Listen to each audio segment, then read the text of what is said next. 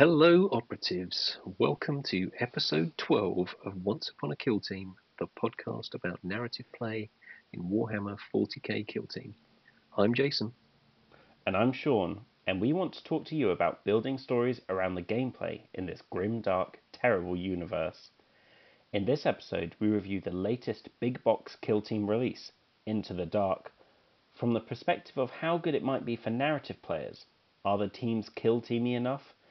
Does the new indoor terrain lend itself to good storytelling? We're going to find out. Yeah. But as always, before we get to the meat of the show, more on that later, it's Hobby Corner. What have you been up to, Sean? Well, since we since we last spoke with Sawyer, I've been on a lovely holiday in Italy and doing very little hobbying whatsoever, apart from a sprint on either side. For the Intercessor Challenge, I was trying to get my sergeant that was essentially starting from scratch. Yeah, I'd already mostly built him. I was just finishing him up, and then I primed and started painting. Anyone who's following me on Instagram is probably sick of seeing the same the same model over and over and over again. But last night I uh, put down the final highlighting pass, and I think he's done. Apart from the basing, I'm going to do as I always do and show off a a model on a audio podcast, and the light behind me really doesn't help. So no, but he's in sinister silhouette. He is, he is. I'm really happy with how he how he turned out. Just for the um, just for the viewers, uh, I'm getting a view. This is quite sinister because he's like in shadowy, shadowy silhouette of um, a, a marine sergeant leaping in a fantastic dynamic pose, just about to cut my head off, I'm sure. Um, yeah. I, I just yeah, those. He looks amazing. He's got a big cape flowing behind him. It's one of those ones that really stands out.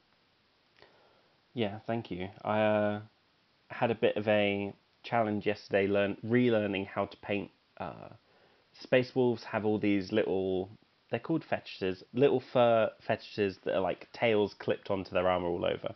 And I had three of them on this model, and I wanted to do them each different colours. So I had to kind of reteach myself how to do uh, ginger fur, white fur, and brown fur, because I couldn't have them all be the same one. So that was a fun exercise.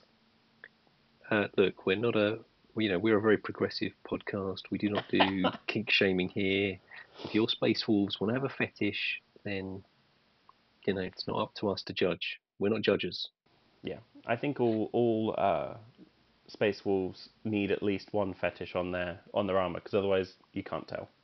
Well, that's why they're such a fun team. So I'm I'm really I'm really happy with how this turned out. Kind of taking everything I've learned from the last year and a half and trying to I'm always trying to level up and everything. I want things to be as good as I can make them.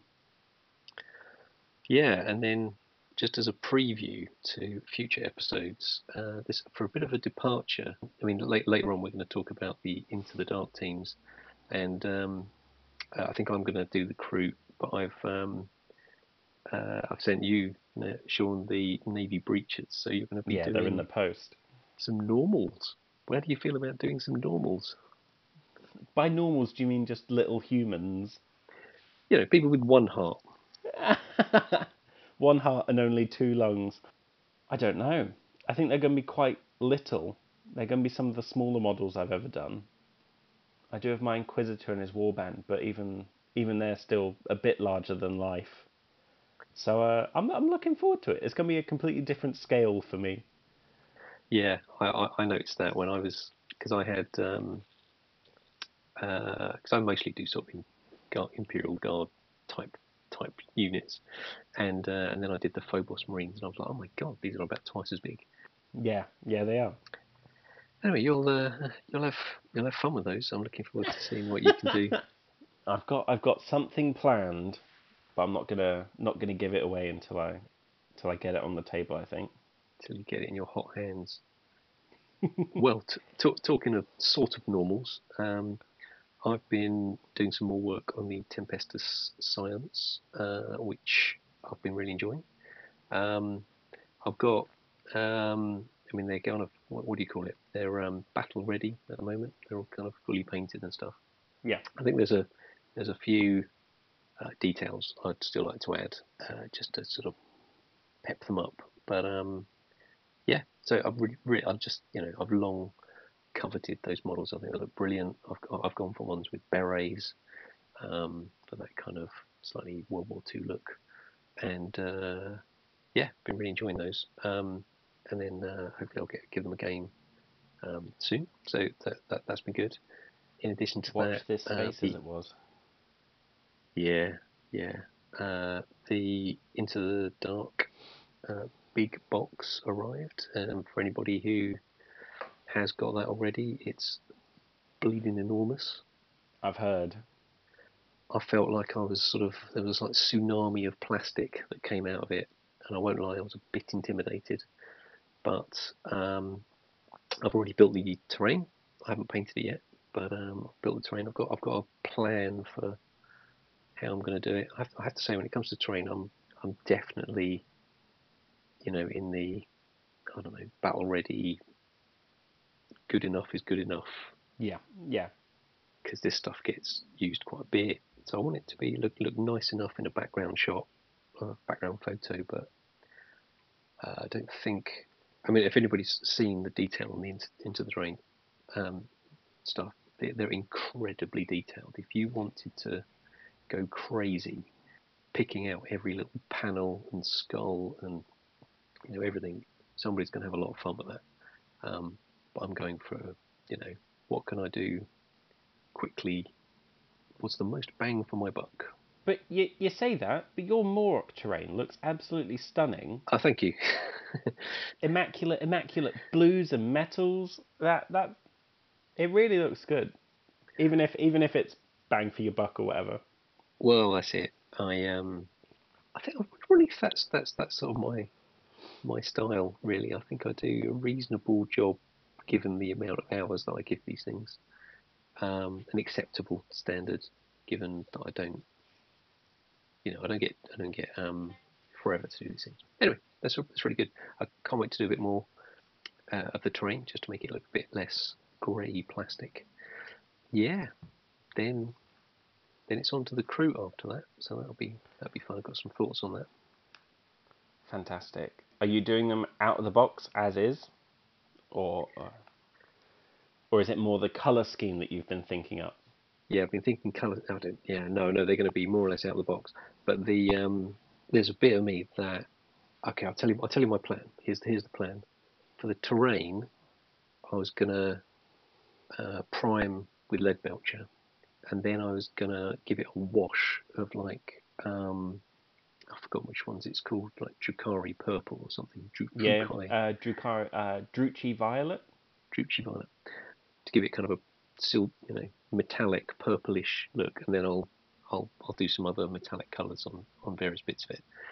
And then I was thinking the Kroot can be a, like purple skinned, light purple skinned, and then that's sort of their camo.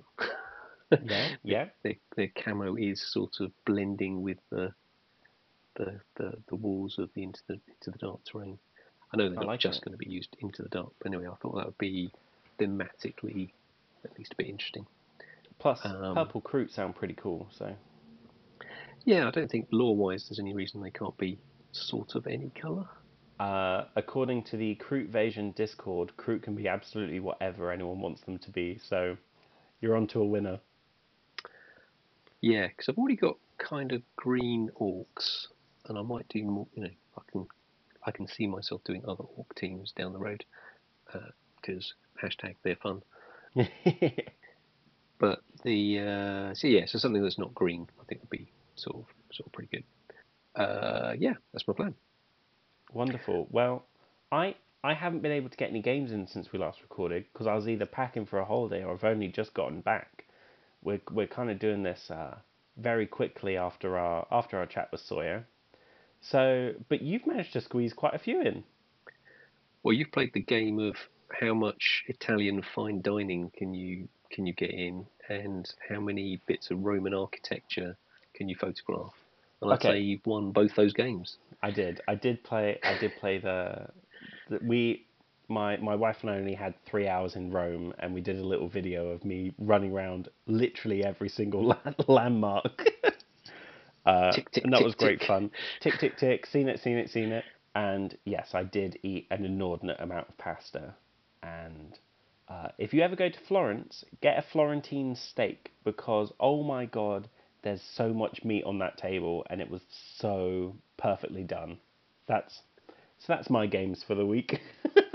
come, come for the come for the kill team. Stay for the culinary tips. Exactly.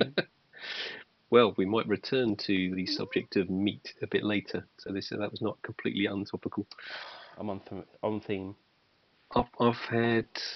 I think I've been lucky enough to have three games since we last um, podcast. Jeez. Oh, somebody's got to carry this, carry this show. So you, you, this may, this may ring a bell with you. So I played My Blooded against a friend of the show, Nick, uh, who had his Scions again, and we we replayed Smoking Ruins from the Moroch box, which I think you played him on. Yeah, yeah. I think his narratively, he wanted to still get the intel, so he was. Um, And just was a bit unlucky because some different opponent turned up looking for loot. Because he dropped it last time. That's right. That's right. So this is my second. This is my second game with the um, with the Blooded. It is a strange one. It's a strange one. So the um, for those who don't know, the Smoking Ruins uses the Moroch terrain, but it, it uses them in, in the way that the hab block is on top of the landing pad. So you have this kind of tall ziggurat sort of thing going on. Which, which is completely blocks the line of sight in the centre of the, the board, and you have some walls coming off of it. So we had a really strange first turn where we barely didn't see each other. Yeah. And then it was sort of a lot of fighting around the edges, and he occasionally went over on top of the building, would shoot someone, and I'd shoot him back. My Ogryn failed to get into combat at any point, so I don't know. I never planned on the Ogryn surviving a game, but somehow we managed it. um, and it's possible Nick might not entirely agree with this statement, but I kind of felt it was one of those where the uh, the victor, the, the victory felt like a loss, and the loss felt like a victory. So, so spoiler: uh, um, the Scions got their intel, and then the remaining, I don't know, three or four troops. Uh, only won by basically running to the board edge. I think they would say tactical withdrawal. They would, to save face. So I, I basically lost, but I sort of ruled the roost. I was, you know, my guys were standing in on the building. Yeah, you chased them off. Chased them off. I think that's how we. So it's sort of like we lost, but we won morally or something. Morally, you took the high ground. Actually, it doesn't sound like. A, a team that, whose main thing is to kill people. I'm not sure that a moral victory is the one to shout about there. But the um, so it's a weird game, and I, it, it, it, so I think Nick, Nick was almost disappointed to have had to run off to win, but you know he won, uh, and I almost that's felt great that's about that's about... what he had to do in our game as well. More importantly than all that, I progressed my spec op by killing more than. Uh, half of his team, so I, I scored the, the Bloodbath tackle, so progressed. So that was a great game. Uh, then I played a new person to our narrative group, Ryan. Big shout out to Ryan, lovely, yeah, welcome, fantastic Ryan. Guy, playing Commandos, as everyone knows, uh, funnest team ever. And we played uh, a good old, good old classic Octarius search and retrieve. This is where you're sort of root, rooting through um, junk piles for, for treasure. I've got to say, my uh, my guys had a bit of a bit of a good game on this one and um, managed to win. Uh, killed quite a lot of orcs, and in the, the bit that I, you know, was notable was my Ogryn somehow killed three different uh, orcs on his own. Uh, I tell you what, it didn't go well for the Commandos when on turn one, I think my Melter Gunner managed to just. Ev- evaporate the uh, orc knob, which oh my that's days. not a good that's that's not a good turn one. How did you get close uh, enough?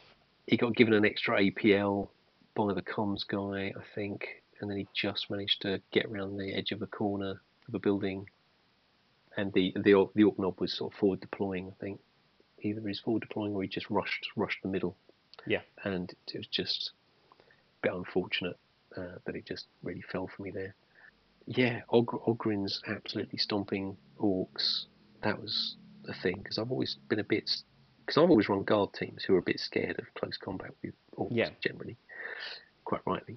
Uh, so this was a funny, it was a funny one. Anyway, it was good. It was a really good game. Ryan's really lovely guy. Can't wait to um, play some more games with him. I can't wait to meet him. Yeah, really into the narrative side. So that's, you know, he's one of us. He's one of our kind of guys. And your last one. Yeah. So this is this this is the one. So I, I got my first game uh, of Into the Dark. We played um, the first of the narrative missions, which we'll talk a little bit more about later. But this is this one was called Reinforced Chamber, which has it's essentially sort of the the board is divided into three separate rooms that don't interconnect in the middle. So you kind of have to decide fairly early on which ones you think you're going to commit to. And uh, yeah, my opponent George, a long-term board game friend of mine, I think this was his first game of Kill Team twenty-one, so this is kind of an interesting, oh wow, interesting one for him. He has got the most amazingly painted le legionaries, um, and he's got them. I think he's calling them the Lost Sons. They are Dark Angel Fallen. How about that? Um, amazing sort of bit of lore there. You can write a fantastic narrative into this game for. Um, yeah, that was a that was a pretty good game. Uh, again, well, I'll probably probably talk about more this more, more about how the terrain works, but it was an eye opener. Very different, very different from I don't know what we call it. Open, open Kill Team. Yeah, open boards, open boards.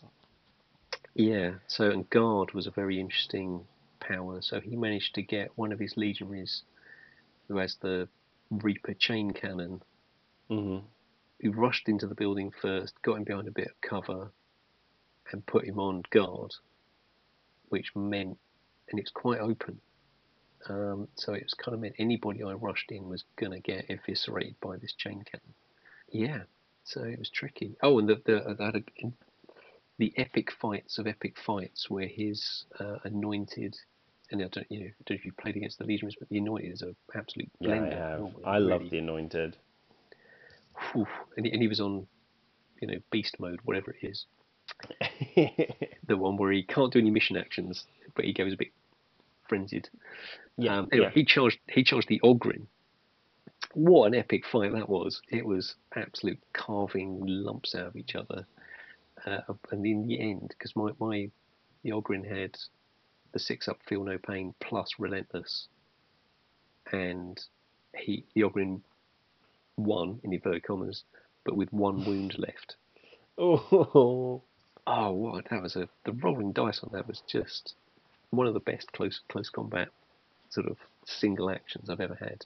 And then I'd really badly um, positioned my melter gunner, which meant his balefire guy could just do his magic fire, yeah, and evap you know again sort of just zapped the um, uh, the melter gunner and then splashed onto the Ogrin and killed him. So the Ogrin was just, you know, holding his club aloft. Oh. I have defeated this amazing close combat specialist and then got just, you know, magic just splashed on. Anyway, a very good game. I, I, um, my friend George uh, won. I didn't even progress my. Yeah, yeah. Did, I didn't progress the spec op, but it was a good game. It was really interesting to try these new rules. I'll tell you something we just to, just to mention uh, to people. So we did actually play um, this mission wrong. So something that um, Frosty four K from um, the B B T Discord pointed out, thank you by the way, is that you don't play the barricade setup portion of the setup phase uh, just for the narrative missions in Into the Dark. You can still put a barricade on there if you... Um, in the scouting phase, if you want to choose that option, but we had barricades, so uh, this would have been a really quite scarily open, open bits of um, quite wide yeah. corridors. You already you already said it was quite open to begin with, so Uh, yeah, so this is this is fascinating. I, it it very much changes the dynamic of the game. Um, for those of us who've struggled um, with Vantage, you don't have to worry about that anymore. That's something. so so um, so well done if you if you if you, um, if you just found that all, all quite quite tricky and going up and down buildings. Yeah, anyway, fascinating game. Uh, can't wait to try a few more. Um, yeah, super interesting, and uh, yeah, pretty good, really good game. Yeah, I think I, I think I've got my my first Into the Dark game coming up this week. Nick's managed to put his set together, so I'm gonna gonna delve in. Uh, I passed my my Dremel onto him so he could um, sand his tabs. Not, not I've, a I've heard. I've heard that's the that's the go-to around. Yeah, I kind of wish I'd just bought a normal um, file, to be honest. Um, but you know, I've got a Dremel now, I suppose. So, the, the dream of dream of many a, a hobbyist. Well, I think before we get into our into our main topic and we talk about our review of Into the Dark for narrative players, we we didn't do it last week because we talked about the Intercession Squad instead. But shall we read one of our players' uh, backgrounds? Yeah, it's one of my favourite bits. So, so this is going to be from Matt, whose team is the Red Plague. He's playing the Gellerpox infected. Ixion the Plague-ridden had that really smug look as he continued speaking to the other demons, who were all sat uncomfortably around him in the abandoned ruins. As their eyes glazed over, he had been talking for a while. So, really, my role is to empower all of you to give one hundred ten percent to this endeavour. I want us to be at the bleeding edge, please pardon the pun, of what I like to call collaborative demon synergy. A low growl started on a chair to his left, but he ignored it. Not one for allowing interruptions, and continued on, speaking slightly more loudly. Now, I appreciate that there might be a, a little wordy, and possibly a few too many syllables for a few of us here. He allowed himself a little chortle before continuing. But the most important thing I want all of you to take away today, and a loud scream erupted from Ixion's left, as a huge double-handed sword carved through him repeatedly. Heracles stood there panting, standing over the now very dead Ixion. Who in charge now? Heracles grunted, as Ixion's now-removed head fell down into the lap of Midas. Everyone else attempted a, to subtly shuffle backwards as Midas looked down at the head. He looked up at Heracles, who stared down at him with more than a hint of madness in his eyes. So, Midas started carefully, trying not to panic. I would suggest we move to the site northwest of here and secure that site for the first ritual. By killing everything? Asked Her- Heracles with a terrifying amount of intensity. Yes, replied Midas, realizing that was the only safe answer. Heracles nodded slowly, and the other demons began to relax slightly. They gathered their few possessions and moved slowly towards their destination. I love it. You you rarely think of demons holding like a little sit-down meeting.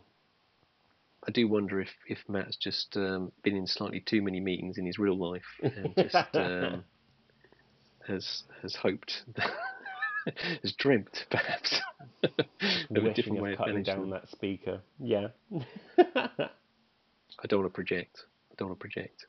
No, we we dare not assume. That's fantastic, and we've got we've had a slew of new players into our narrative recently, so we've got loads more of these stories to come, and they're they're going to be fantastic. So, look, look, everyone I'm sure was looking forward to this section continuing. Um, before the main bit of the show, of course, um, we have our regular sponsor slot. Kepcot. At the end of your twenty-hour shift, why not have a break before getting your mandatory two hours sleep? Try Kepcots. All the taste of Terran sugar, but It's made up of ground larval vespids. Nine out of ten say they can't feel the wriggling. One out of ten have um, volunteered for penal labour.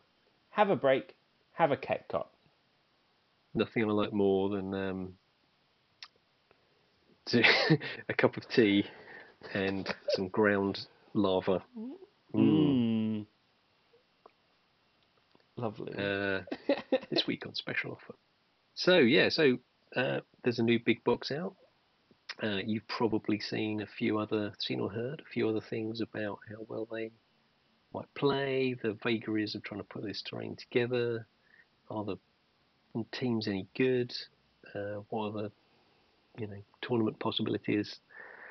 Uh, well, a lot of those things don't really interest us that much. Nope. Our big question, of course, is can we can, can we play narrative for it? And I and I've got to say we've um, a, a weird feeling has has come over me recently in that I've almost felt slightly overwhelmed by the amount that's come out for Kill Team of late. It's been almost relentless. So we've we've had well normally we get drip fed tiny things every couple of every month or something maybe. Every couple of months, and and in the space of a relatively short short time, we've had the intercession team, we've had the annual with the Gellerpox and Star, Starstriders, which listeners uh, will probably cover on um, next week's episode um, rather than this one, uh, and then we've had the big box. This is just almost too much stuff. It's a lot to process, especially as, as your, your attention keeps getting diverted from one thing to the next thing. Like, you don't know what to focus on or what to focus your time and energy on. No, and it's and, and certainly my experience with, with doing narrative campaigns is you tend to play one team a lot rather than, you know, lots of teams a little. So um, the fact that five came out all at once.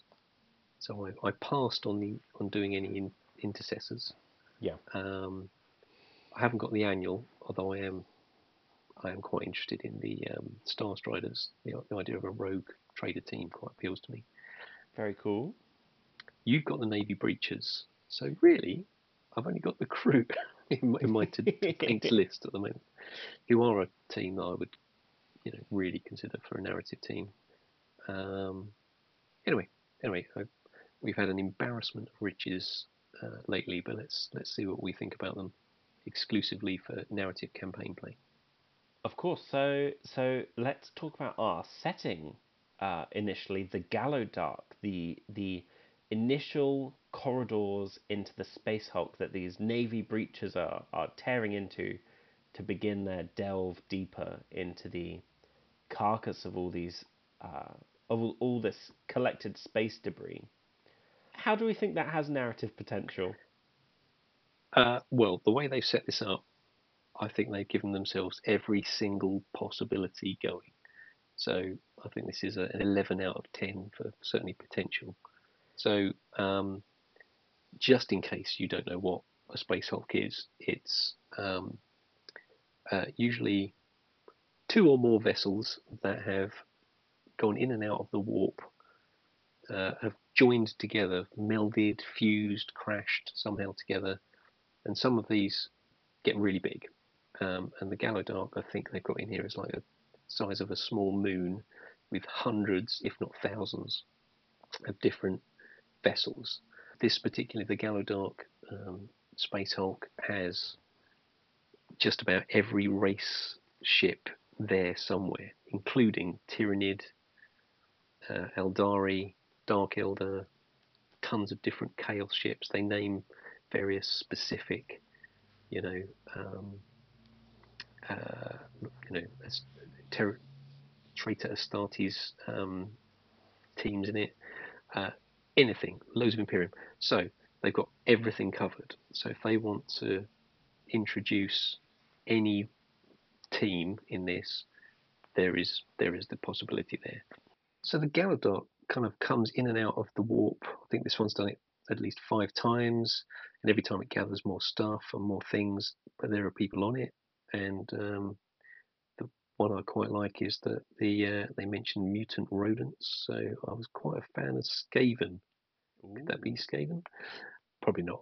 But um, anyway, the uh, the possibilities are pretty much endless with this setting. Um, and then on top of that, you've got the idea that there's all sorts of treasure. People, people live on it. People or things live on it.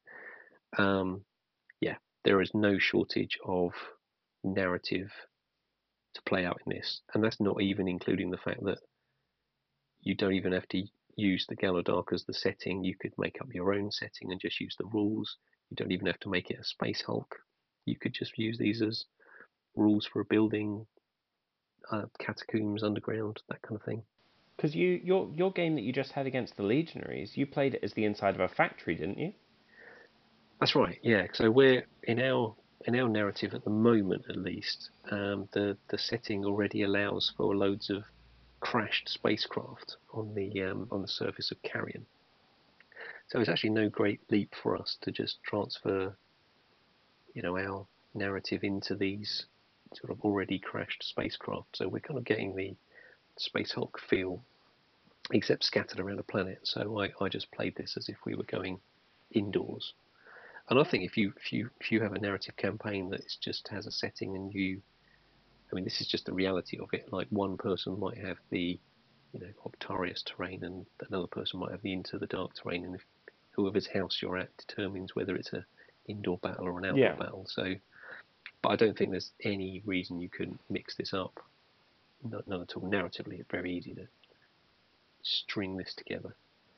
Well, brilliant. Well, I think I think that's the that's the setting pretty covered. It's it seems so open that, you know, people people could do, if you can come up with a reason, then it'll work, you know.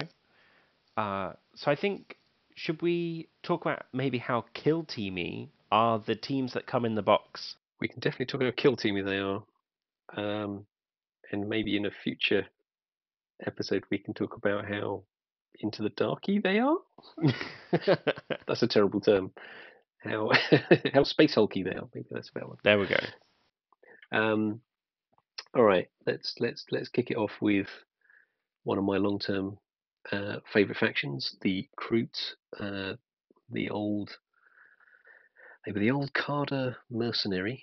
Um, So the Kroot, if you're unfamiliar with them, they're, they've tr- traditionally been down as an ally of the Tau, but they've really, in, in this, uh, if you like reading fluff, there's a whole fantastic fluff section you can have a read on, about the Kroot. So they're, uh, uh, they're their own race of people, and their sort of fascinating twist is that they kind of almost evolve in real time by e- eating. And whatever they eat, they take on some of those traits. And the more they eat of that thing, the more like that they become. So the uh, so that's a potentially really powerful way of choosing your own evolution whilst you're still alive. Fascinating idea. Uh, but you have to be careful, because if you eat something a bit stupid, then you're going to get stupider. And I think yeah. that's the idea of where where the... Um, the Kroot hounds might have come from, and the uh, the old the Krootox. old Krootox, exactly. And if you're lovers of the Krootox, I'm afraid no Krootox in this Farstalker kinband.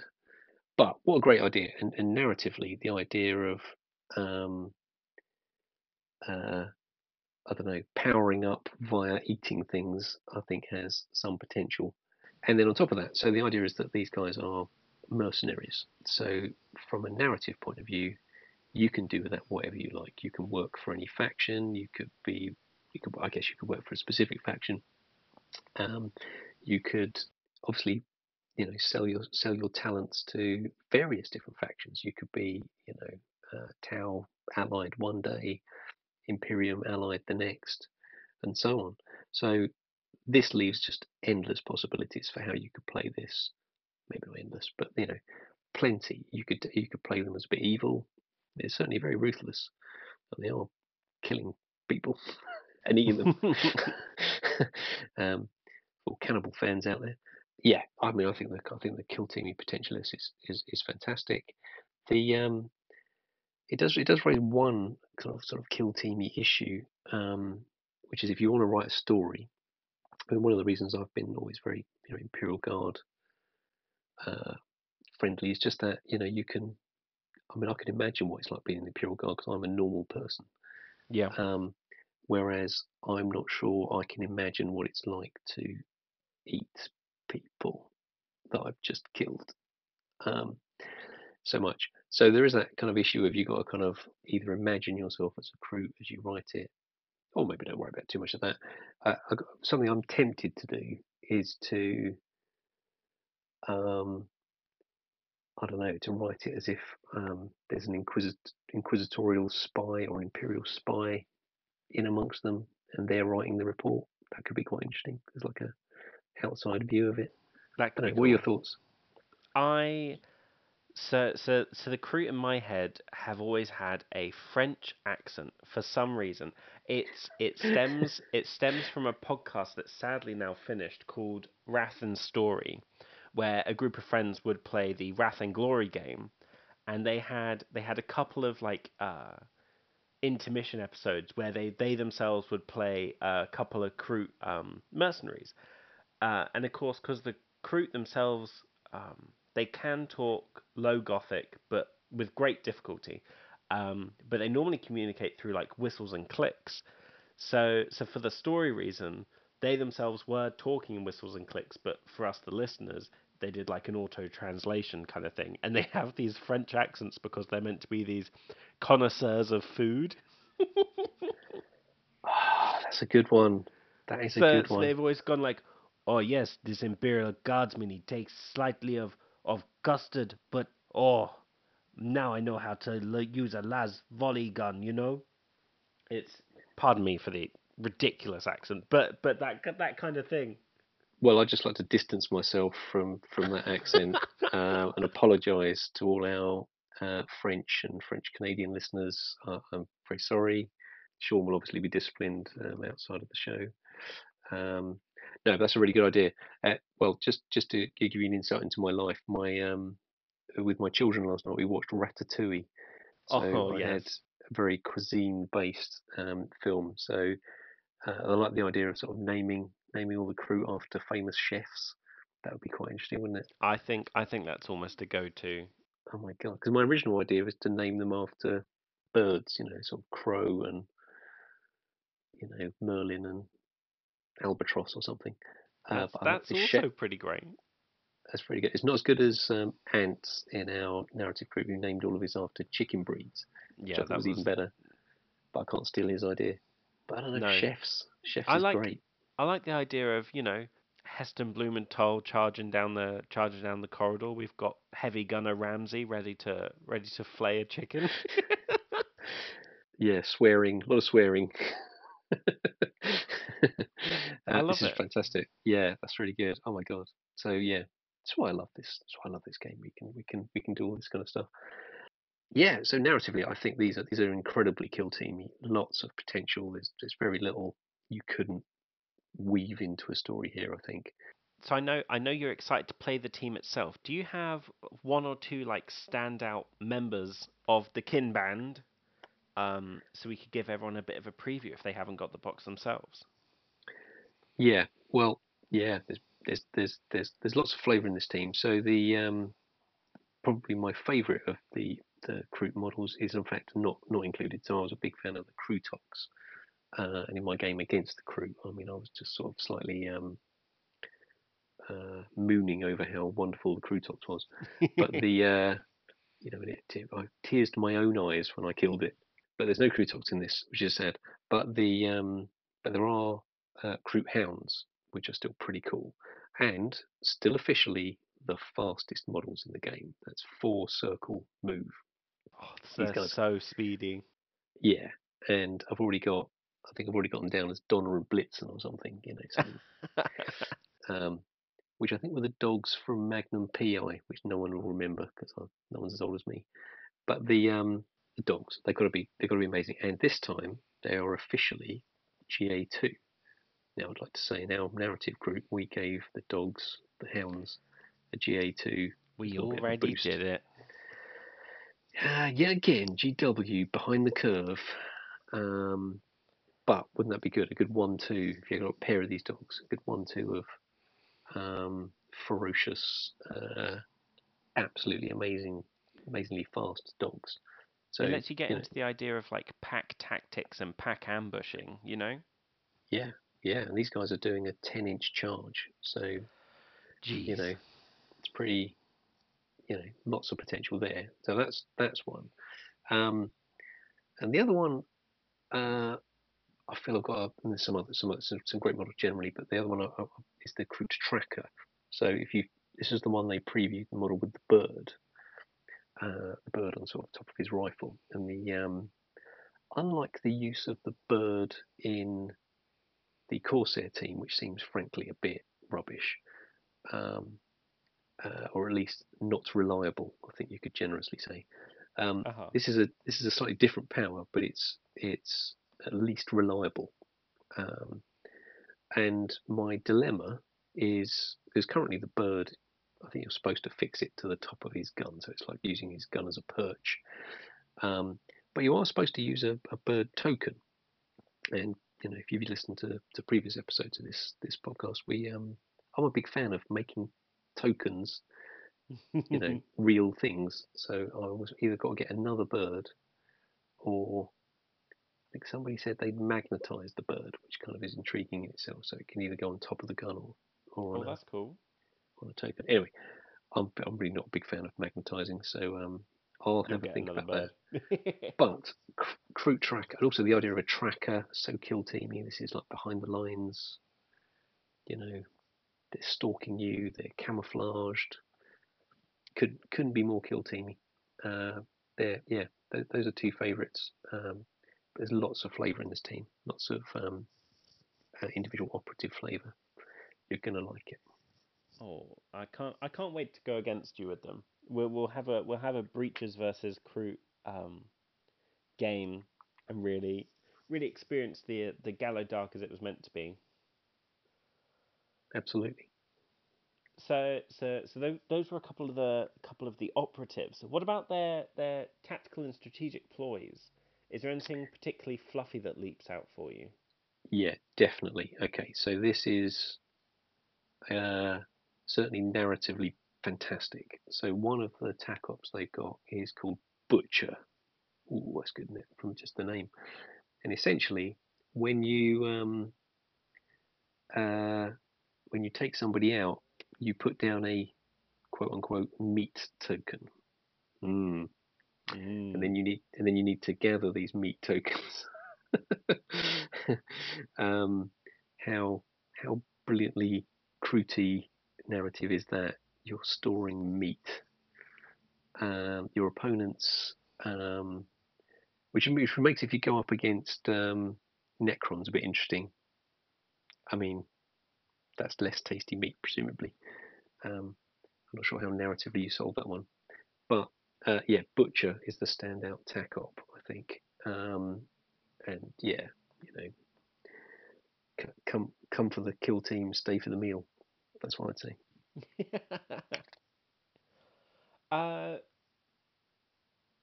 I've lost track of where I am. So, so narratively speaking, because obviously you can use this the the strategic and tactical ploys in, in match play as well, but but for our for our specific narrative content. They get uh, some strategic assets and rare equipment and and certain requisitions that they can purchase. What um what really stands out for you out of our narrative uh, smorgasbord, shall we say? Well, I'd say for for equipment, you get you get some. Um, uh, I mean, you get something called a quill grenade, which is basically to you and me a frag grenade, but they called it something different, which is quite good. But the toxin shot, that seems very kind of um, hunter-like. You know, you've got a got a way of, you know, poisoning your opponent, which is quite good. And then in equipment, uh, this is basically the equi- equivalent of a med pack, but you, you can take on meat as equipment. And if you do, you can recover D three plus one wounds. How about that? That's quite nice. Um, eat, eat your way healthy. Uh, that's what. That's what I'd, um, that's what I'd go for. Um, uh, rare equipment. I, um, not massively. No, I'm whelmed. I'm in the, somewhere in the middle. I'm whelmed for rare equipment. Yeah. Um, because they don't seem that amazing. Um, but you can take things like a, a Narlock hide for a bit of extra protection. I quite like the um, the idea, uh, narratively at least, of a Kroothawk totem, because this is something you could potentially make. You could make a totem, um, which just just essentially means you can re-roll some dice. Uh, we love we love things we can make. Yeah, and then and then in strategic assets, the one the one that kind of I mean, sorry, you got one called Meat Locker. Again, how macabre is that? Um, which is about recovery tests. Um, but the one that actually kind of stands out as one I, I would actually consider taking is a weapon workbench. So these guys are not only trackers, but they're sort of self-sufficient, I think is the idea, and they can take their kind of um, you know sort of tools around with them. Uh, so you know, uh, uh, strategic assets sort of live in your base. By the way, they're kind of like um, you don't generally see them unless somebody who actually makes the base, like like, yeah. like me for the Wormblade. But the um, the weapon workbench means you can essentially have all the equipment in your stash. um, you can't take them all. You're still only limited to ten E P that you can take. But um, yeah, you can just take loads of equipment. It's like um, yeah, you can make. I think thematically, you can make the thing. Sounds pretty cool, eh? That's, That's really cool. Um, yeah. So there's some good, Wonderful. some nice thematic bits to them, I'd say. Yeah, I know. I know.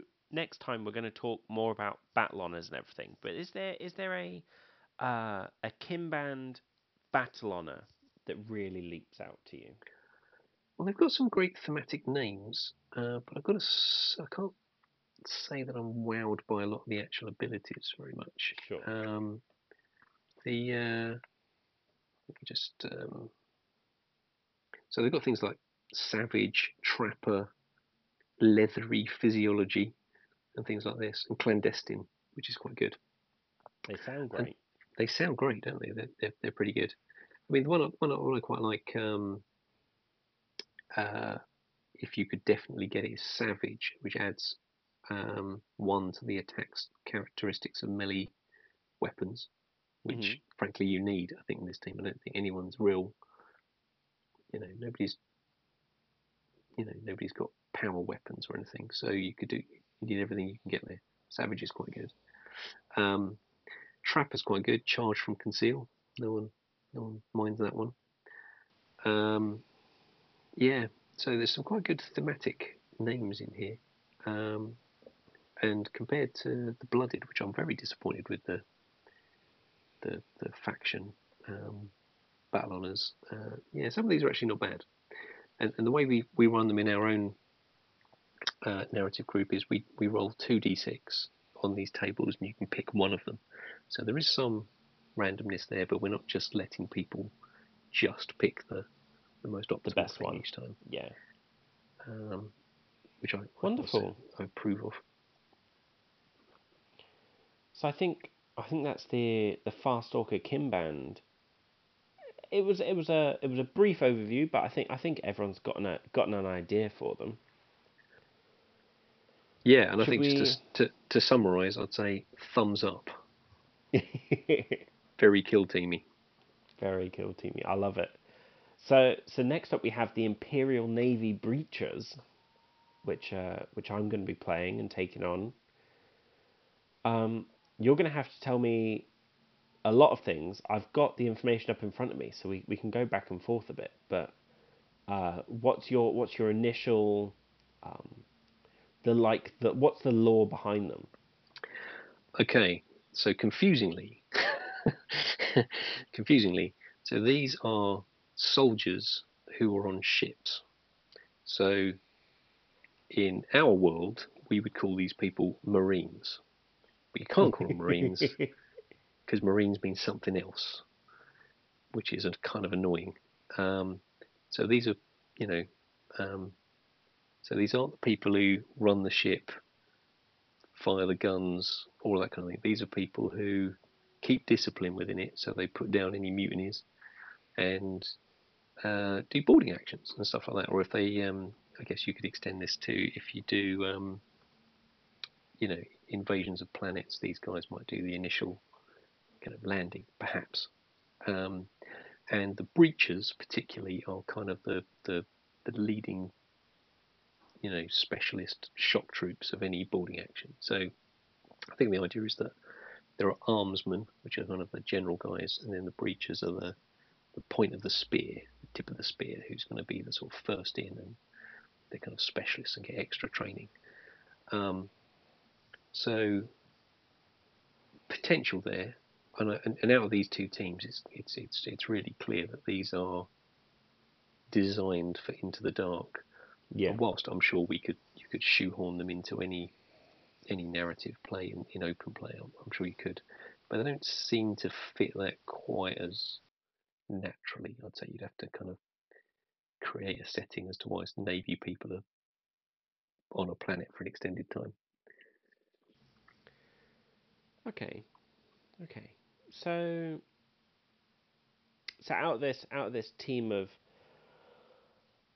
of imperial uh, military men and women that are delving down into these into this Space Hulk, uh, I've I've picked out a couple of operatives that I'm excited to play with, and uh, the first one is going to be the Axe Jack, because who doesn't love a guy who's only got a little pistol and a giant weapon? Um, he looks like a fireman who's ready to come charging through and, you know, just deal with all the problems with his axe, because he doesn't have any other re- any other way to deal with them. Uh, anybody need any wood chopped? um, I really like that he's got uh, he's got a lovely unique action called Wade In, which lets him do a free charge and then a free fight action. Uh, and if he manages to do both of them, he gets reap on his uh, critical hits with his with his axe.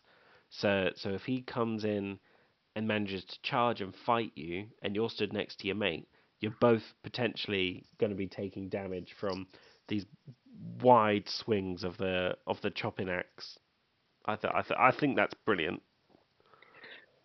Yeah, and this is this is very thematic for sort of corridor, corridor in, in you know close quarters fighting. I think that's fantastic. The model looks really good as well, I have to say. That and I think I think, yeah, I think that synergizes really well with his ability, which is emboldenment, which is any time he does a charge action, uh, until the end of the turning point, he gets um. He gets a five up, feel no pain, essentially. So, so if he's as long as he's running towards someone, he uh, he's taken less damage for it a third of the time. Attack is the best form of defense when all you've got is an axe. Exactly, exactly. Um, so, so I'm really looking forward. I, as people can probably guess, you know, we're twelve episodes in. I love running at people and then rolling an awful lot of dice. So. So I think he's he's going to be a, a fan favourite for me. Well, confession here, I used to be the stand at the back and shoot people, and then I got an Ogryn, and suddenly, ooh, it's all sounding a bit different now. Actually, he's quite fun. So. Rush people and roll a lot of dice. So, so the next operative, I'm not necessarily looking forward to, to running them, but I think they just look brilliant, is, is the little Geist skull. Um, because there's nothing more forty k than a little skull that floats along and delivers stun grenades. He's he's just and just just to say, essentially thematic. It's, it's not just any skull. These are supposed to be the skulls of your buddies who fell in combat. Yeah, exactly. The, you know, this is this is Jeff, who sadly passed away last mission, and now you know he's not entirely useless. He can zip across the board and... Uh, yeah, no, these are really good. And I've got to say, I think these these, these sound like they'd be even mega handy in open play as well, you know, going... Because they got fly, is that right? It's it's similar to fly. It's... it's um. Oh, no, it does have fly. It does have fly. It can go anywhere it wants, but it's also got boost, which is like the Commandos' little ninja grot. So it can pick a point and move anywhere. That's so cool. Yeah. And and having been on the, the wrong end of, of Commando grots, just nicking objectives right at the death of missions, I can see this, you know, being quite a clutch. If you can time it right, this sounds like quite a, you know, this could really do it for you in a in a, in a particular mission. Yeah, and and it's always nice to, you know, have your friends stick around after they've sadly uh, been killed in action. What what do you think of the whole um, sort of uh, old brass diving suit vibe going on with the, these guys? I, I'm actually going to be going to be leaning into it um, and giving them full on like glass domes, so so it really leans into the uh, the like Victorian diving suit aesthetic. Um, I love it. It's it's as it leans into that retro sci-fi that uh, forty K is just really known for. If if you're not looking at the tactical elements of it, just just taking that, it's slightly more gritty, less shiny and polished, even despite the fact that it's brass. uh, yeah, um, but it's it's very much uh, utilitarian and not not basic, but stripped back. You know, it it doesn't have to be shiny and cool. It's uh, these are spacesuits, and it looks like they run on clockwork. Yes, yeah, as long as they don't have too much rum. Um, uh, are there any of the um, tac ops you like for these guys? So tac ops wise, I really like Counteract, which goes into so so the Navy Breachers have this whole their their thing is all about um, playing with group activations so that the people near each other can do what they need to do without interruption from the enemy, as it were. And Counteract lets you, if you use the breach and clear ability, and during that group activation, one friendly oper- operative incapacitates an enemy operative, and the other friendly operative incapacitates another enemy operative, or starts controlling an objective marker that you didn't control already, you get a victory point. And then if you do it again, you get another victory point. I really like that you get rewarded for playing, leaning into these abilities that your operatives have got. I really like, I really like that. You know, it rewards you for playing the game in the style that they were designed to be played in. Yeah, I agree. I think it is it is good when it, yeah, these rules adapt, not about adapt, but make you, yeah, force you. I don't know if that's the right word. But they um, when when it when, when they, it makes they encourage you do the theme. You, they encourage you. Yeah. Um, well, you know, with the blooded, you know, um, I'm sort of quite lean. It's in my interest to kill as many people as possible. Yeah, that's almost my first thing. So, yeah. Oh no, I like that. That's good. What about um, uh, straddle tack ploys? Any of those that look look pretty juicy? So I really like Calmhead, uh, because it's something that lasts for the entire game rather than just a turning point. I think it's quite um, quite novel compared with a lot of the other bespoke teams. But Calmhead lets you choose one operative, and until the end of the battle, you can ignore any or all modifiers to that operative's movement characteristic and their ballistic and weapon skill characteristics. So, so this would come hugely into doing a guard action where where you've got to take a Overwatch um, shot, uh, which is huge because normally you're doing Overwatch at uh, you're worsening your ballistic skill by one. But for this, if you've got a calm head, you know, you're expecting they're going to come around that corner. You're so ready that you don't worsen it. So I think I think this could make this could make one of your gunners really deadly. Or if someone's got, you know, the the uh, dueler battle honor that worsens your weapon skill when they're in combat with you, uh, you know, you're not you're not too impressed by by how fancy their blade work is, and you're keeping that cool head. Yeah, so calm head for me. That's really good. That's really good. I like that. How about um, equipment? Anything good there? Uh, so the go-to that everyone's been shouting about is stims, which lets you get an extra wound on everyone, but that's boring, so I'm not going to choose that. uh, I don't think anything really shouts out to me. A cool one is the rebreather, which, uh, you know, if someone's trying to give you poison gas or stun grenades or everything, you you ignore any or all modifiers to this operative's A P L, and you're not affected by the stun critical hit rule because you've got that that blast shielded helmet down in front of your face, you know, the heavy visors on, you're, you're breathing recycled air that's already in your suit, so you're not affected by the outside elements. I think that plays into the, you know, void void suit aspect of it, this kind of sealed environment.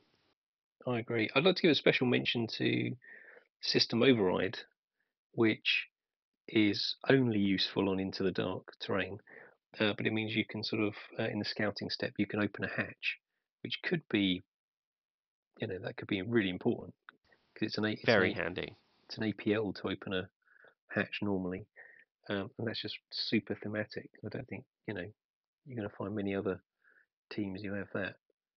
Um, well, I think um, I think that's a really nice segue into the battle honour that I've got my eye on for nearly everyone, ooh. which is Deckhand, uh, which is every time that you go to open, to perform the Operate Hatch action, roll a d six on a three up, that action point is refunded back to you.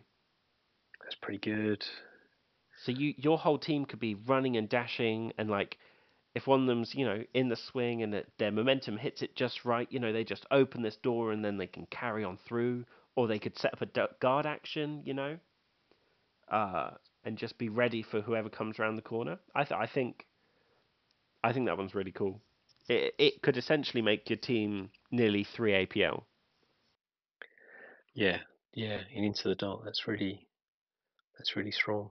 I mean, it does make me think for the future. I mean, I've kind of. Um, because out of these two teams, the Kroot sound like they would be, frankly, probably better on an open board. Yeah. Um, and but the Breachers are, you know, thematically as well as every rules wise, they're kind of really tailored to the Into the Dark teams, Into the Dark terrain. Um, and I do wonder going forward if they're going to be doing that as a thing, as in like there'll be a team, or maybe just all the teams will be quite Into the Dark, but the uh. Is it going to be a sort of thematic boarding actiony team? and uh, I don't know. It's interesting because because taken out of, I mean, um, taken out of Into the Dark terrain, I mean, just several of their rules don't don't apply anymore. Yeah, they they just they may as well not exist because um, there's no parallel for it. Uh,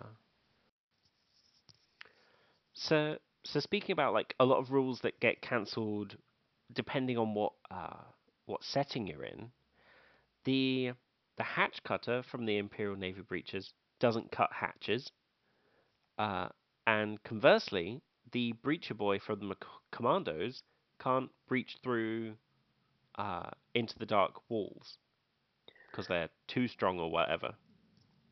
I can add to that the fantastic Wormblade ability called Writhing Ingress, which usually means you can create a kind of hole in a wall that only you can do. That would be amazing in Into the Dark, but no, that's not another another power you can't use. Um, the terrain rules basically say um, the big walls um, cannot be cannot get through them, and that overrules any other rule. So the yeah. hatch cutter is a liar. Sadly, yeah, it seems it seems counterintuitive, but fine, you know. Yeah, because it's in it. I think when we initially saw that, just the name of that character, we was thinking, "Oh my god, you can go through walls," and we did wonder, like, you know, if other teams had, you know, I suppose they could have they could have created a bit of an, you know, Into the Dark equipment list that could have meant, you know, any team could. Uh, or maybe created something for each team that meant that they could get a welding kit, or a tyranny like a team little, could have acid or something. D L C expansion for each team or something. Yeah, you'd only have to have one thing, wouldn't you? For yeah. um, each one. Uh, That's not anyway. to stop us do, doing that ourselves, is it? Yeah, if you are in the homebrew territory, what? Oh, I can see a future episode on this. What one item would we create for each race? Listen out, yeah. folks. That could be something. That could be something for the future. But, um, yeah, bit of a shame but uh, there you are. I think I think while we're talking about the terrain itself, uh, should we talk about how the, the narrative aspect of it being an Imperial ship, or at least the section of the Gallodark that we're on at the moment, the Imperial ship that we're on, uh, does it? Do we feel like it, it can tell a story? Yeah, so I think, as ever with G W, I think they often like to offer an Imperial setting, partly because that's a lot of potential, as in a lot of stories take place on human worlds and human ships, and there's a lot of them, um, and the fact that these things can always be derelict, abandoned, you know, war-torn, um, you know, just gives a lot of possibility.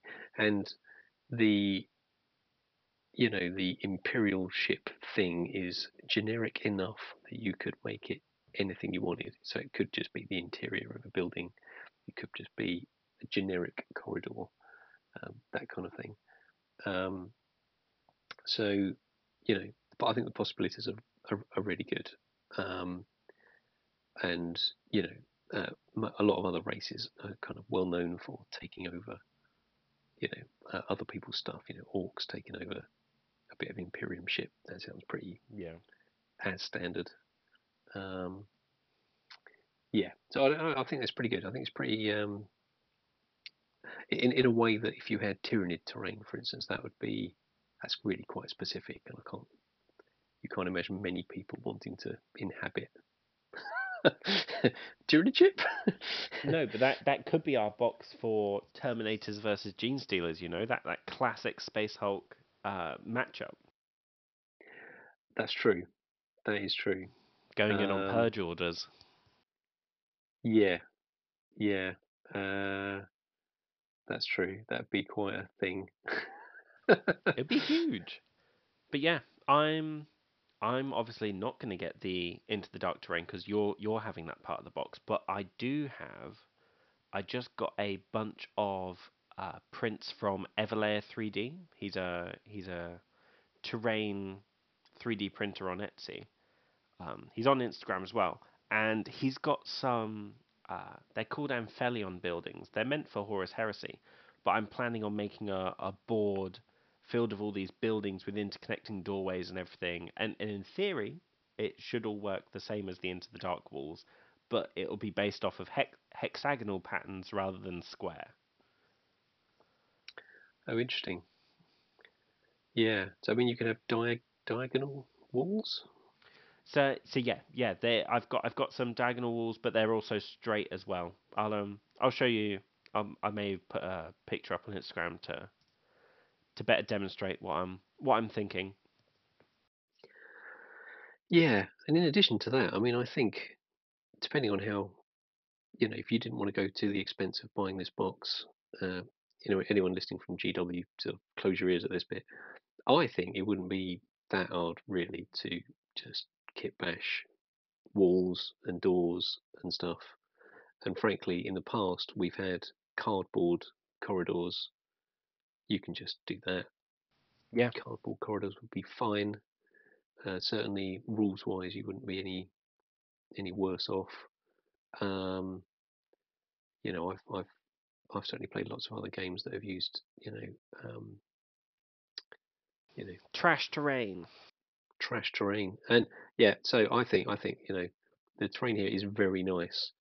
Um, it's very solid. Uh, does take a little bit of working to get it together, as in takes a little bit longer than a standard uh, open match to to set up, uh, and it's like putting a puzzle. It's like a mini uh, mini bit of IKEA construction. It's the plan um, that it all slots together, um, yeah, modularly. But, but I just got an idea. It's like a mini puzzle because obviously all the bits aren't interchangeable. There's very specific bits that have to go next to another specific bit. Mm-hmm. Um, so if you like a puzzle before the main game, then this is going to be a thrill. um, whereas I think if you just had a lot of standard-sized walls, um, some of some of which you can have optional doors in, might actually even be easier to set up. But anyway, I think this would be not hard to kit bash or improvise uh, very easily. To be honest, sure. Very easily. um, much easier than the open terrain where you had to have like proper buildings and stuff like that. Could you see? Because I know some people built their Moroch buildings uh, with the with the ceilings removable and whatnot. Could you pair up the Moroch walls and buildings to kind of give yourself a similar layout? Ooh, that's interesting. That's interesting. Uh, maybe. I've not tried that together. Yeah. Um, it was just a just a thought for people who may not get the Into the Dark box but want to give the rules a go to see if they could get a similar layout with um terrain sets they may already have. Yeah, you only get a few of the, I think they're called stockades in the Moroch box, but there's not that many of them, so it's mm-hmm. a little bit limiting. But they would certainly, uh, I would have to check the size, but I mean, yeah. you, you might want to make a start on that. Um, but yeah, I mean, uh, uh, we don't tend to do very much uh, speculation um, on this podcast. We wouldn't dare. Well, lots of other people dare. Uh, you know, our fantastic guest last week, uh, Sawyer, I'm sure, uh, he's done plenty of speculating on his uh, YouTube channel, which I quite like, and, and various others out there. Um, yes, I do. I do really wonder where they're going to go, and if we're just, if we have seen the last of vantage points um, in this, or whether we're going to get some. It's curious. Um, and it would be cool to have proper alien terrain, but I don't know. If Go I, I really want us to either get Necron terrain, like Pariah Nexus was, uh, which is kind of this, the Into the Dark's kind of the spiritual uh, successor to what Pariah Nexus was, Kill Team Arena back then. Um, I'd love some Necron terrain. I'd also really like some Eldari uh, Craftworld terrain, where it's all yeah. a lot smoother and curved and there's less right angles because it's not as industry-based and it's all grown out of this wraith bone. I think I think that could be really quite beautiful. And then uh, I'd love just the classic Tyranid infestation. Everything's made up of webbed uh, walls and these curved organic structures. I, I that, that's what I'm hoping for. Yes. Yeah, I mean the um, yeah, I mean I'm I'm sort of a closet fan of um, the uh, Eldari, you know, space elves, um, uh, and I just haven't haven't got any models because the um, Craftworld team didn't seem that amazing. I was sort of tempted by Corsairs, but then there's several other people in our group got the Corsairs. I kind of passed on that one. Yeah, uh, and Harlequins are sort of. I mean, this, this, uh, uh, there's no. I'm not that great a player, so I'm sure I, would, if I played Harlequins, they wouldn't be that amazing.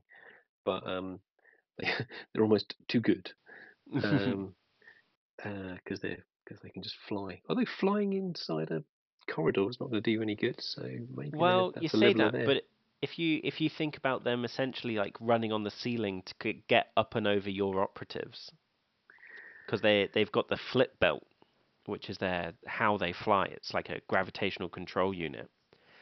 So if they can run along the walls or up on the ceiling to vault over you if you think you're blocking a doorway and they fly past you.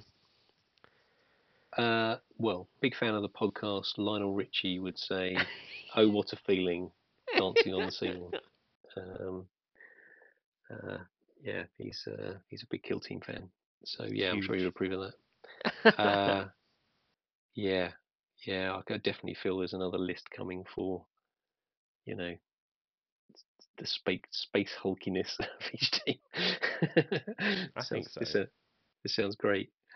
Um, uh, are you? Yeah. So uh, the next the next big question is campaign. Um, of course. Now, uh, I will break this down into a couple of things because we've got. Um, what you get in the Into, Into the Dark book is you get a series of narrative missions, which unhelpfully, as ever, they haven't just called campaign missions or narrative missions. They called shadow operations. Wonderful. Sigh. Um, bit of naming. Someone needs to have a chat to them about naming stuff um, in a consistent manner. But um, yeah, so you get nine kind of narrative missions, of which I played the first one.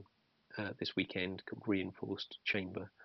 Um, that was that was, and I picked it specifically because it looked like the least complicated, or the least, um, you know, didn't have too many bells and whistles.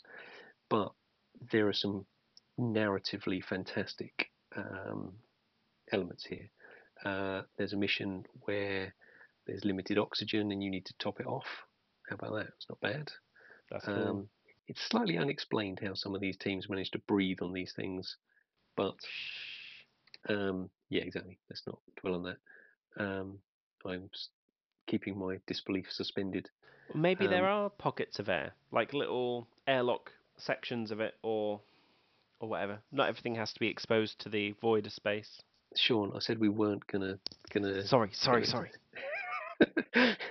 um, what a mission I really like the look of, called Subsidence, where the teams start on the same side of the board, and basically it's a kind of race to get to Ooh. the end.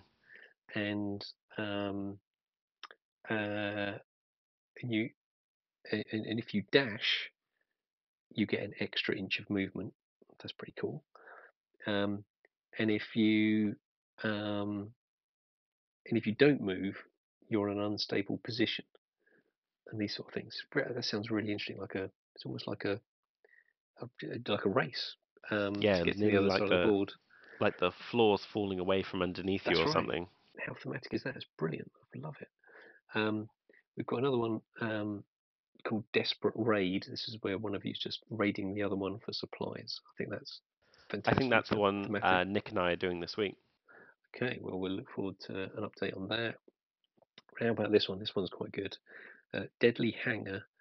It's basically a big room, massive room. That sounds bad, doesn't it? No, almost no cover, or very little cover. However, you can turn the lights off. And unbelievably, people seem to have gone onto a, a Space Hulk without any torches. So, yes. um, oh, what are they thinking? Um, The uh, yeah, so the ability to switch the lights on and off, and if you're in, a, if the lights are off, if someone's over um, blue square or three inches from you, they are automatically in cover, even if they're not. So um, that's a that's a really that's a really cool one. Um, uh, there's one called Maze Breakout, which means you're kind of trapped and against the clock trying to get out. And there's just one more. Um, I want to point out because it just um, there's one where it's a maybe it was that Maze Breakout. Yeah, Maze Breakout. There's no uh, it's not just four turning points, or it doesn't have to be four turning points. It's basically until you're all dead, okay, or you've got, or you've got out. So that's one where you've got a long afternoon, and uh, you aren't on on a on a, on a sort of ti- timing uh, issue. That um, one sounds similar to like the the Kill Team Annual's Last Stand uh, mission, uh, where you just okay. keep going until you're all dead. Uh, yeah, so that's very good. So some really good flavour in some of these campaign missions. I'm really, you know, uh, looking forward to trying them. I think a lot of them wouldn't be, you know, a bit like the ones in Octarius. They're not um, they're not meant to be balanced. Uh, they're meant to, you know, be flavourful, to be to be sort of narratively interesting. Um, anyone who's played Ambush on Octarius, there might be some situations like that where one team is just, you know, definitely got the advantage a bit. Um, so I, I think this is great. I can't wait to try some of these. Um, you do also get uh, nine. Um, match play missions, which they haven't called match play missions, of course. They called them critical operations. Wonderful. Uh, obviously, they can't just stick to a bloody one thing. But there's there's there's one other element I want to mention here, because this is this is a sort of big change. Is they've introduced something that they've called the Gellerpox Expedition, and um, this is a way of uh, I guess is the maximum way of role-playing this whole thing. So it's a suggestive way of stringing together a series of campaign missions um, with, and they encourage the idea of a campaign master, or you know, what we would probably call a game master, a G M. Um, and you can have a number of missions, and each in each one you get points, and these points are based on getting salvage, knowledge, resources, um, uh, and they they have a sort of suggested map, so you might be able to go through a section. This, you know, you're you're exploring the Gellerpox, and you can make this campaign as long or as short as you like. But they give kind of some ways of um, adding a bit of richness to this. So there are some campaign uh, uh, edicts that the master can use, um, and these are sort of like uh, you know added added bits of well, added rules really, but added bits of flavour. So one of them could be this: uh, this mission is in low light. Um, each turning point, the first time an operative makes a shooting attack, it gains a light token until the end of the turning point. For an operative to be visible, it must have a light token or be within six inches of someone. That could really change the dynamic of a of a game. Uh, things like this, and there's a whole page of edicts in here that are kind of quite interesting, and a, and a campaign master can can use. Now, we, you and I, Sean, have talked in the past about the idea of a you know a narrative event. You know, maybe an event you know over a day or a weekend. Yeah. This, and if anybody else is interested in this sort of concept, either running a a campaign with a proper one mission decides on, you know, how the next one's going to go and tells a kind of uh, potentially a li linear story, um, and one where you end up with a winner. Uh, this is quite a good template for how to do it. Um, and if we were ever to do an, an event, an in-person event, which I must admit is slightly on my ambitions list, um, this is not a bad place to start. There's still lots of work you'd have to do uh, if you were going to run one, but to start with, I think this is a um, a really interesting idea that they've kind of laid out for us here. What do you reckon? I I'm really excited to, about the idea of an actual map. I think I think that adds to like the R P G element of the of the game itself, and and the fact that you know we already had a a G M kind of running the running the scenes and running people through what what order we should essentially be doing missions, so even though we choose them ourselves. But um, I really I really like that there's this overarching story to be told if you want to tell that specific story. Yeah, yeah. So uh, I wouldn't say it's a game changer, because I still think a lot of people are going to just run run their narrative how they've always yeah. run it, but it's just, it's another thing. So well, well done, G W. Um, I think this is uh, uh, certainly for us. I think this is something that we we'd be interested to um, pursue at some point. Definitely. Um, yeah. I mean, overall thoughts on on Into the Dark. I think this is a great addition to the narrative side of this game. I think the idea of indoor missions, outdoor missions, you can adapt them. If you want to go with the, the whole Space Hulk, Space Hulk thing, oh, there's plenty of potential there. Yeah, I think this is this gives a kick in the, you know, kick in the vitamins uh, for the game. um, I I have to agree. It seems more impactful than all of the different um all of the other expansions that we've had so far. It's It's a complete setting change. It's some new rules if you want to use them. You know, I think I think it's a bit of a refresh for those of us who have been playing the same game essentially for the last year. Yeah. So uh, broad thumbs up from us, I think. uh, I think so. But I think I'd also say if you didn't want to buy the box, um, don't worry about it. I think you could kitbash the terrain uh, if you can acquire the rules somehow online. Um, you're going to have a great time. Um, teams wise, I think I am a bit more excited about the Kroots. Certainly, I think they they're you know have broader potential narratively, because they're you know they could fight anywhere, where the the Breachers seem a little bit you know hemmed in, space based. Yeah. Um, but saying that, I'm a big fan of the Imperium, so you know like there's a, another bit of me which kind of thinks I. I You know, I can't believe I've sent the Breachers off to Sean, because they look great. Um, yeah, no, no take-backs, no swapsies. Well, and if I could just add a, you know, the reason I had to send them to you is I my my veteran guard team are already named after famous historic British admirals, and obviously if I had the breach team, I'd have to call them after the admirals. You could go, you could go for explorers instead, like Phineas Fogg and. Um, he's fictitious. Um, Whoa! Let's not let's not mix our non-fiction and fiction. Uh, also, explorer-wise, uh, yeah, good point. I'll do that. Maybe that's another one for the for the for the crew. Actually, per Percy Fawcett and um, you know, Stanley or something. Anyway, uh, uh, I think that's going to wrap up this section of the show. I think so. Um, next time on Once Upon a Kill Team, we'll be talking about equipment, requisition points, strategic assets, and other things which add amazing richness to your narrative kill team. We'll see what, what we think are some of the ones that stand out for us, really add to the game, uh, and we want to uh, explore that. Uh, we might also um, have a look at the Gellerpox and Starstriders teams from the annual, which we got a lot to talk about, I think. We just didn't have time in this episode. Yeah. Yeah, exciting.